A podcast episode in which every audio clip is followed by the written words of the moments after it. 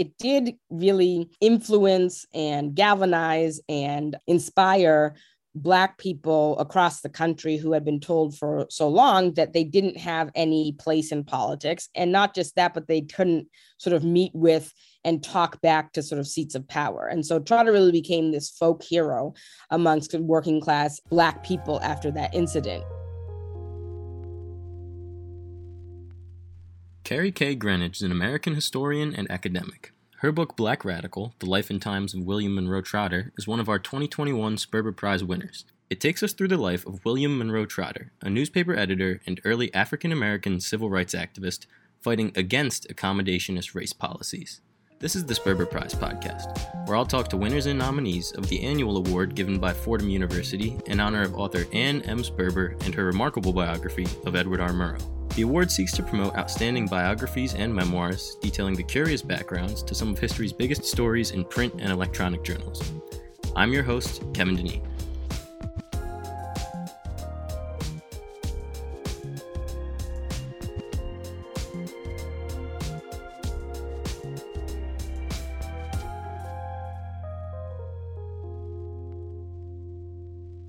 Joining me today is Kerri K. Greenidge, historian and author of the book we're looking at today, Black Radical. Kerri, how are you doing? Good. How are you? I'm great.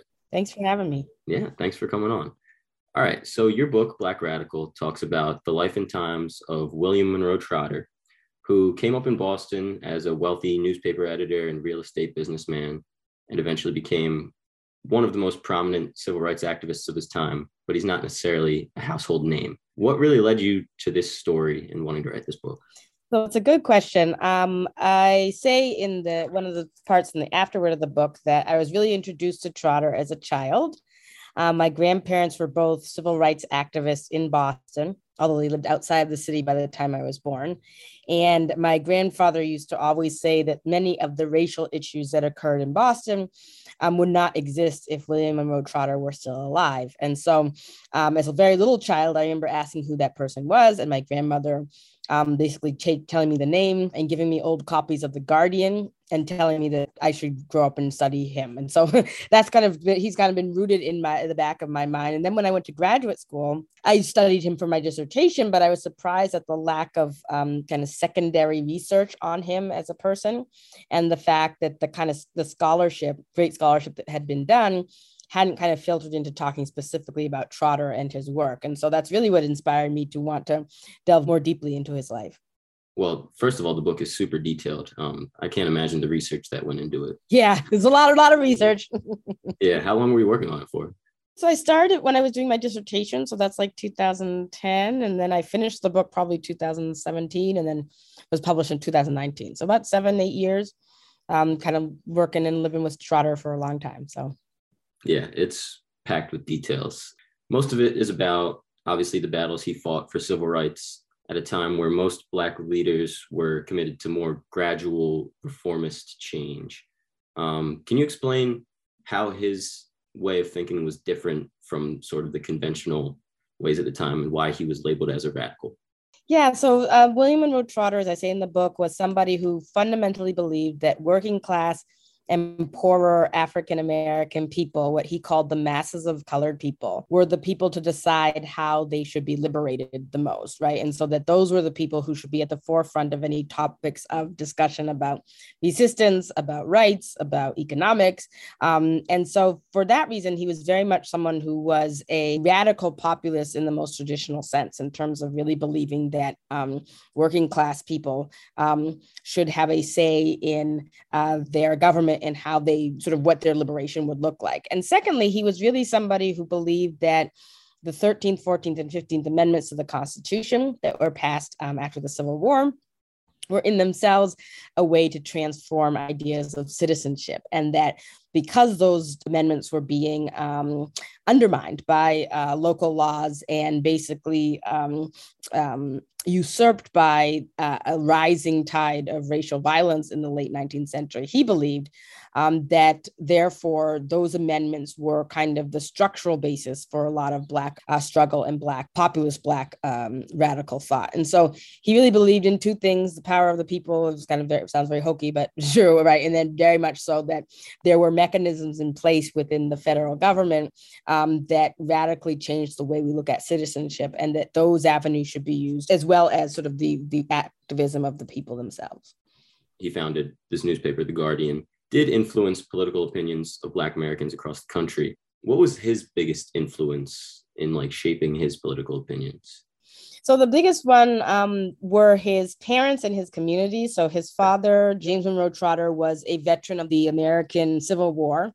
Uh, James Monroe Trotter has himself a formerly enslaved man from Mississippi who basically, you know, built himself up and joined the military and became a wealthy um, federal appointee in Boston after the Civil War. And so um, James Trotter was most influential in really teaching his son that um, number one, Black people should vote in terms of what was most beneficial for their race and their communities, as opposed to being partisan to the Republican Party, which was the main party um, of, of civil rights at the time.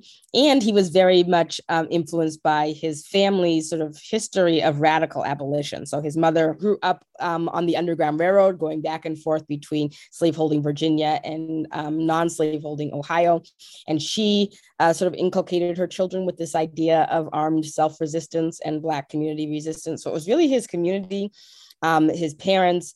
And then when he went to Harvard, him sort of coming to the realization that, that not all people had been raised kind of in this very um, politically conscious, politically activist family. Mm-hmm. So it was really just the environment he was raised in. Yes. Even though he was relatively wealthy, right? Mm-hmm. Yep. So his his background was by the time he was born, his father was a federal appointee in the uh, Cleveland administration. So he served as recorder of deeds in Washington D.C., which basically meant that James Senior um, would negotiate the sale of property and for every property he sold he got 10% and so this was during a real estate boom in dc so if we can imagine how much money he was making. Um, and he left uh, he didn't leave that money initially to monroe when he died. He left it to him after he ended up going to harvard. But but jane but william monroe grew up in a pretty um, upper middle class neighborhood in Hyde Park, which is now part of the city of Boston, but back then was a, a sort of country suburb, um, and grew up with a lot of advantages. Um, but then kind of very much grew up realizing that you had to use those advantages to uplift and to ensure the rights of the most vulnerable.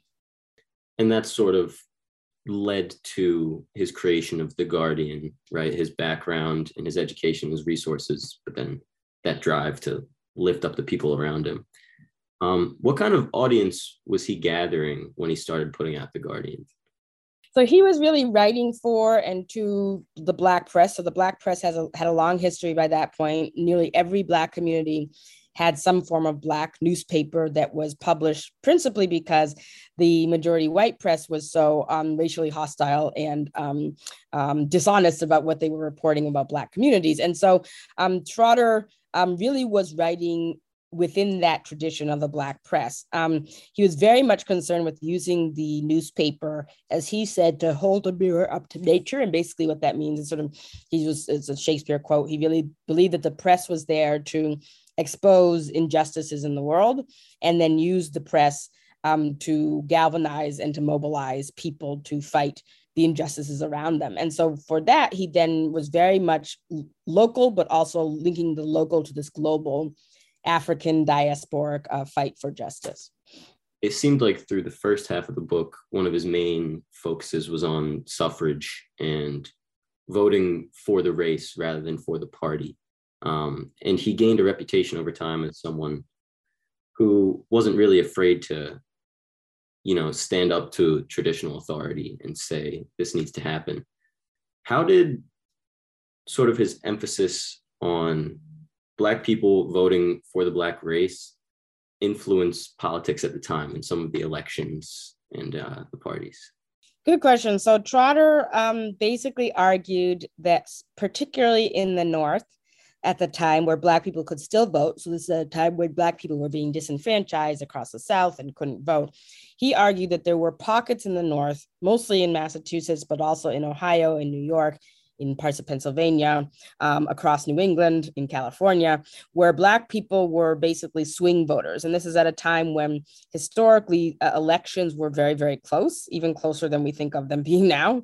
Um, so you would have, you know, a candidate that won by less than 1,500 um, popular vote. Um, you had presidential candidates that won, you know, not in a landslide at all. You had to really take into account the popular vote. So his point was that Black people in the places they could vote needed to vote um, based on the candidate that was going to meet most of the needs of the Black people. So if that was not the Republican Party, they shouldn't vote for Republican. If it wasn't the Democrat, they shouldn't vote for the Democrat. Um, they should vote sort of based on what that person's record was in terms of rights. And so he really believed that Black people had more voting power in these localities than kind of the national landscape would would have them think. And actually, he had a huge effect on uh, two things. Number one was mobilizing Black independence in uh, 1908 to vote for um, and to steer for William Howard Taft. And he was big on getting a, a, handful, but enough to push it over in favor of Woodrow Wilson in 1912. Um, and so he I argue in the book that he's basically responsible for changing the way that black people looked at the uh, political parties, right? Um, and looked at them not as the Republican Party is the party that um, is going to deliver us from uh, the racist Democrats, that it was going to be the candidate and the candidate's history of reaction to Black causes that would um, eventually um, lead to legislative change as well, um, he gained a reputation as someone who, you know, wanted things done his way. Um, not always very collaborative. No, not at all. Yep.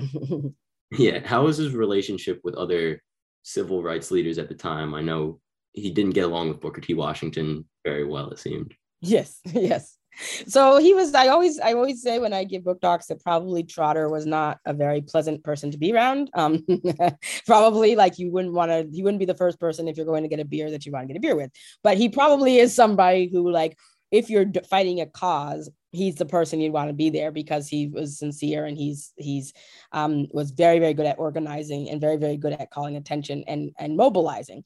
Um, so he didn't get along with booker t. Washington principally because he believed that Washington was being disingenuous and that Washington himself was kind of profiting off of um, the ways in which he was um, selling out his people, as Trotter would say it, um, for um, fame and for uh, financial backing of Tuskegee Institute. He also didn't really get along. He he and Du Bois were long term kind of um, friends, foes, and friends again. They both were friends in, in Harvard.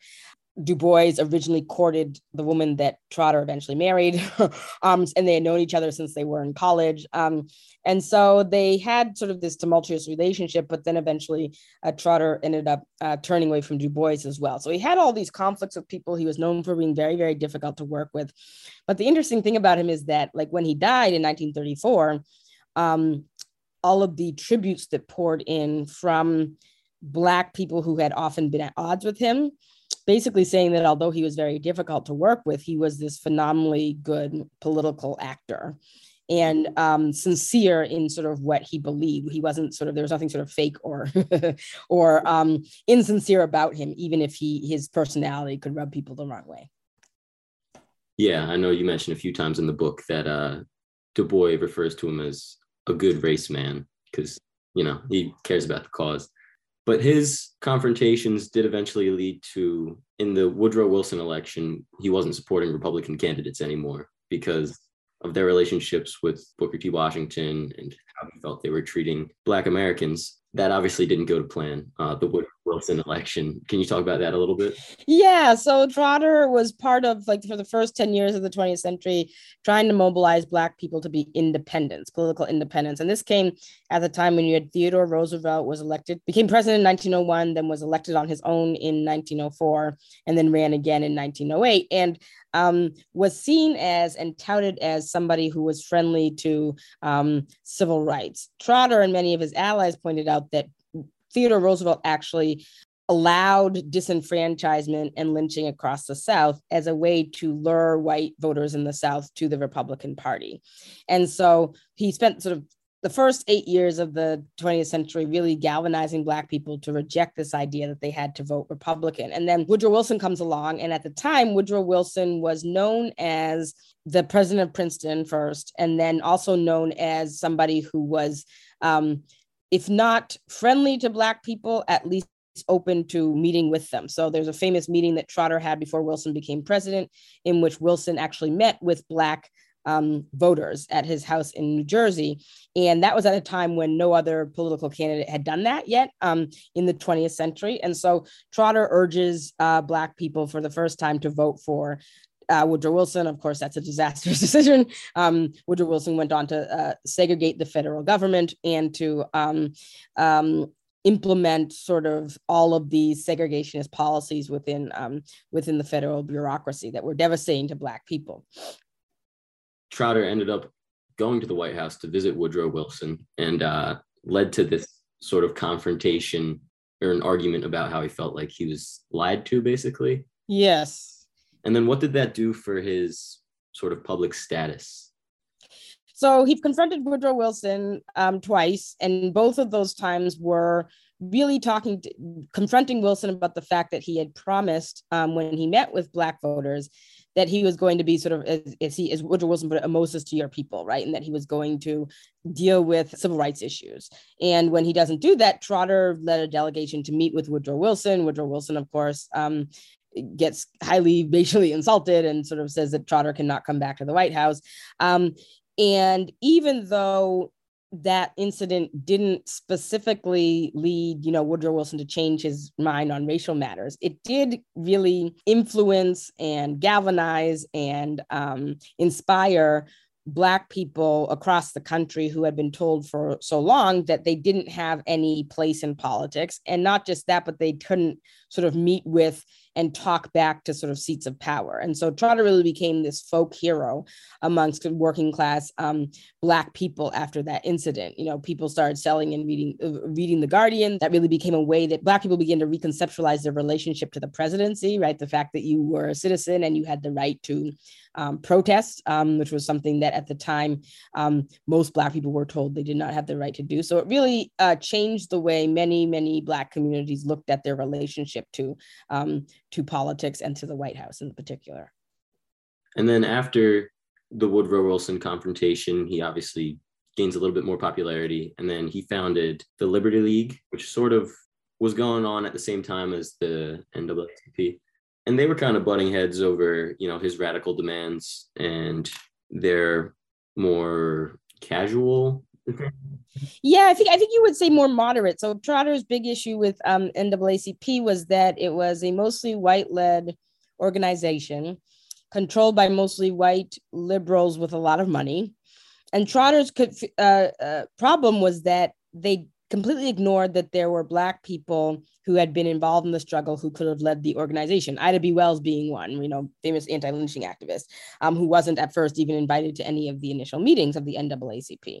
Um, he also really opposed to the fact that the NAACP initially was concerned with legislative action as opposed to mobilizing black people to protest. So the NAACP, when it began, really was designed to um, enforce or force the federal government to enforce the 14th 13th and 15th amendments. And trotter agreed with that but he also agreed you had to pair that with um, grassroots organizing average people on the street you know having boycotts and sit-ins and all those types of things. And the naacp didn't believe in those things. And so trotter really um, with his liberty league believed that it had to mobilize people sort of in their communities. The communities had to use the league to fight various causes um, that that community thought was was most urgent, and that they should, they should ally themselves with Black groups and protest groups across the African diaspora. So not just in the United States, but eventually, you know, in the Caribbean and and and um, um, outside of kind of the local. And then, how did the Guardian and the Black press at the time play into his mobilization? So the the black press, specifically the Guardian, Trotter recognized that you know this is before television, it's even before radio or anything. The most the ways that people were in contact with each other, just in the community, was through the newspaper, and the black newspaper in, in particular was a way for black people who were not covered and if they were covered were covered um, and racialized in the mainstream white press to actually get information um, about what was happening. And not only that but then write to the newspaper and have what they wrote appear in the newspaper as a conversation across um, cities and across regions and really across you know the uh, between you know boston and say barbados and jamaica because it was published in those places as well. So he really believed and used the press um, as a community builder as a way that the press came out every saturday the press would then um, talk about instances of racial mobilization um, and outrage and really organize people through the press to protest. So, one of his first cases was in Boston, the Monroe Rogers case, where he used the newspaper to gather Black people from across New England in Boston to protest against um, the detainment of a black man who was being um, wrongfully held in Massachusetts and accused of murdering a white man in um, North Carolina. And so that, because so many people, black people, read this in communities, reading that they could read it, they could then know where the next meeting was, and every week they could be um, mobilized around their community. So it's really using the newspaper as a form of mobilization, which is it's hard for us to think of now because we have like you know easy easy contact with people. But you know, there's there's stories of people waiting for the Guardian to come out because um, they wanted to see where the next protest meeting was, and then once they figured that out, then they would then write to the Guardian and talk about you know the new protest meeting coming out. So it was really um, a reciprocal way of using uh, the press to uh, mobilize massive amounts of people. Mm-hmm. It's not really a traditional use of the press as we know it today, but um, yeah, exactly. um, but the newspaper, it was a smaller operation, obviously. He was the editor, mm-hmm. I understand it, but it seems like his wife really did a lot of the operations of it. yes. Um, can you talk about her role in it? Yeah, so Deanie Pindell Trotter was his wife. When they started The Guardian in 1901, she kind of went into the marriage with this very wealthy Harvard graduate. And then by the time she died in 1918, um, most of their money was gone. And that had mostly to do with the dynamics of p- newspaper publishing to begin with, which is not um, a pretty lucrative career. Um, and particularly if you're not accepting ad ad payments by um, people outside of the the newspaper. And so he really decided to use the newspaper uh, she decided to use the newspaper as a way to um, prepare for um, the fact that they weren't going to be able to make money off of this forever. Uh, Trotter left his job as a real estate broker around 1906, and that meant that the Guardian was their sole source of like weekly income. And so Deanie Trotter really was the one who kept the magazine running. She made sure that the copy went out. She made sure that, you know, it was it was printed every Friday evening. So she made sure that it went to the presses.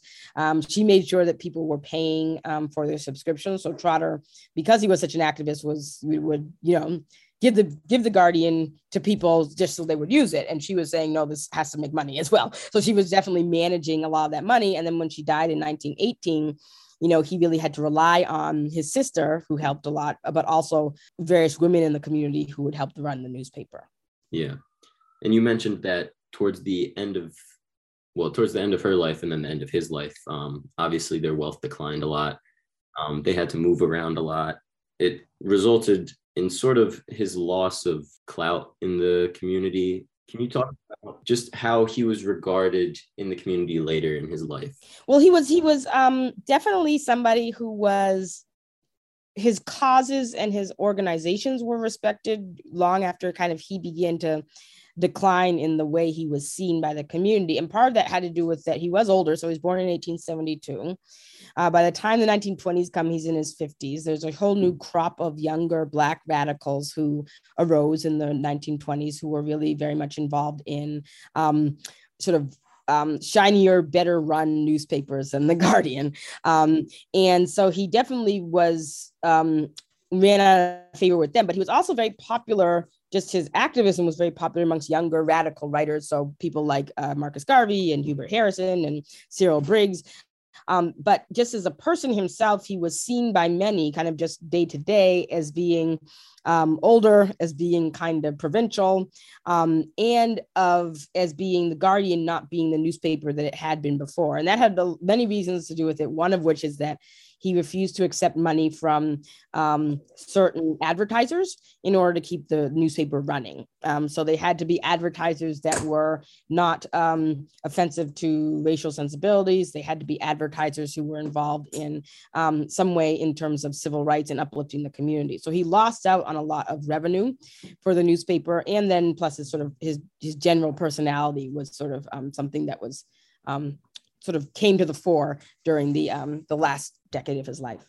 Oh, I forget the exact term you used for this, but you said towards the end he was still a prominent, you know, leader and thinker, but he didn't have the following anymore, and he was a little bit lost because of that, and it was very stressful for him. Yeah, but by particularly by the late 1920s, um, he was his ideas were definitely still popular, but he himself, his his ability to gather those large crowds had really, you know, declined uh, again because his competition were sort of younger people who were up on the new things. I kind of I kind of compare it to like if you had an older civil rights activist today who didn't know how to use Twitter, right?